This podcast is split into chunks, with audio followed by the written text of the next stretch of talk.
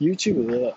未来に残したい授業っていう番組があってですね、あの学びデザインの荒木さんがゲスト会で、リベラルアーツの楽しみ方とはっていう会があるんですけど、それも非常に面白いので、ぜひ見てみてください。で、その中で紹介されていた本が一つあって、プラトンの共演っていう本なんですよね。でプラトンって聞くとなんかむちゃくちゃ難しそうで、読むの苦労しそうだなっていう印象を受けるんですけど、まあ、その中ではものすごい簡単だから読んでみてみたいな感じの話をされていたので、ちょっと読んでみたんですよ。でそしたら実際すごい読みやすいんですよね。あの話の内容としては、あの宴会の中でなんかみんなが愛についてプレゼンするみたいな、そんな感じの話なんですけど、それがあの結構対話形式というか、あの話し言葉で書かれているので、非常に読みやすいし、まあ、これからちょっと、まだ全然触りしか読んでないので、